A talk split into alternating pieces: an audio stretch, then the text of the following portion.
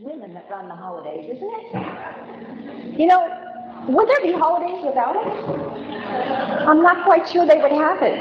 I was even talking to one of the guys, and he said, "Yeah, I don't need that wrapping paper. Why you got to put wrapping paper on it? Just buy it, stick it under the tree." We're going to be shopping. We're going to be doing all this, getting everything prepared. Not to mention standing in line at the post office. Did I tell you that one?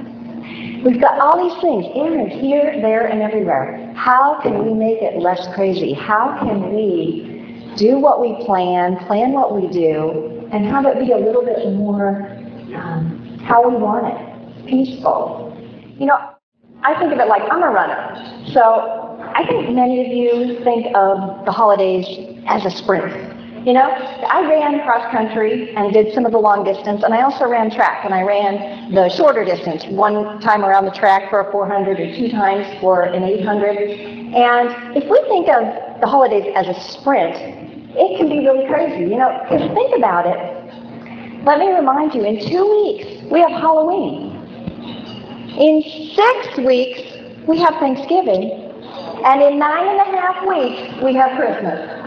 Is that a surprise to any of you? Now, I know all of you have calendars. If you didn't know that, then you're either in denial, you're trying to hide from it. But we have nine and a half weeks until Christmas.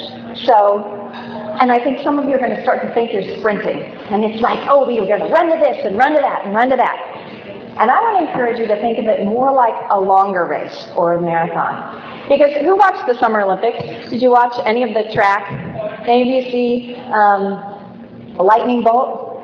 Remember, he won the 100 and the 200, and he seemed to have more energy to spare. He's like going like this and smiling at people, and it's like he seemed to have extra energy. But did you watch any of the other people?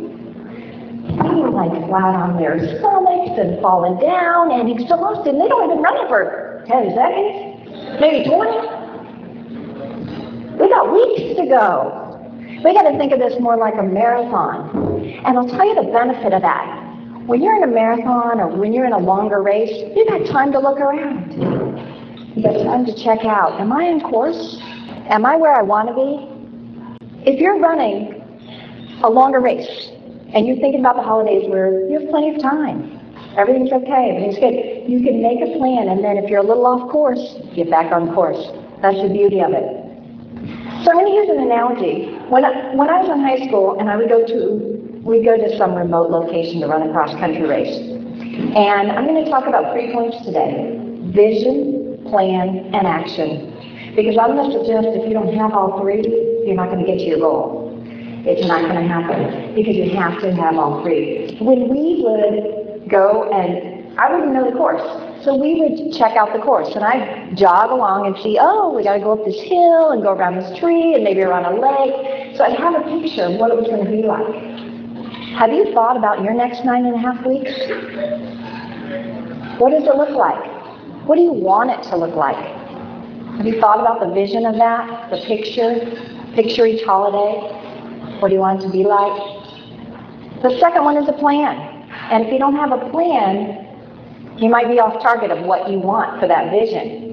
So I would make a plan. Oh, within the first mile, I want to be in the top 50 because you start one of these races with like 100 girls. So I want to be in the top 50. And by mile two, I'd want to be in the top 20.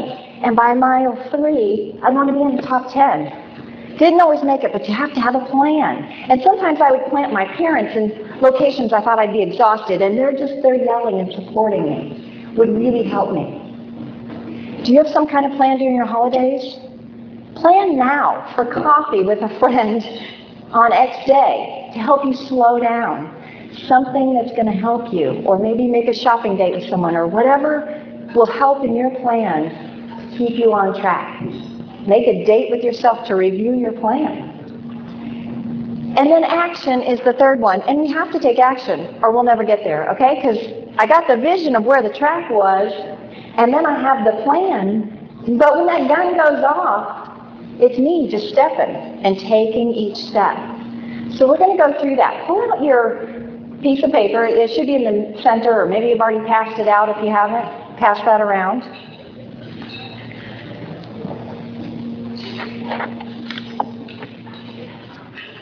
we're going to talk about vision.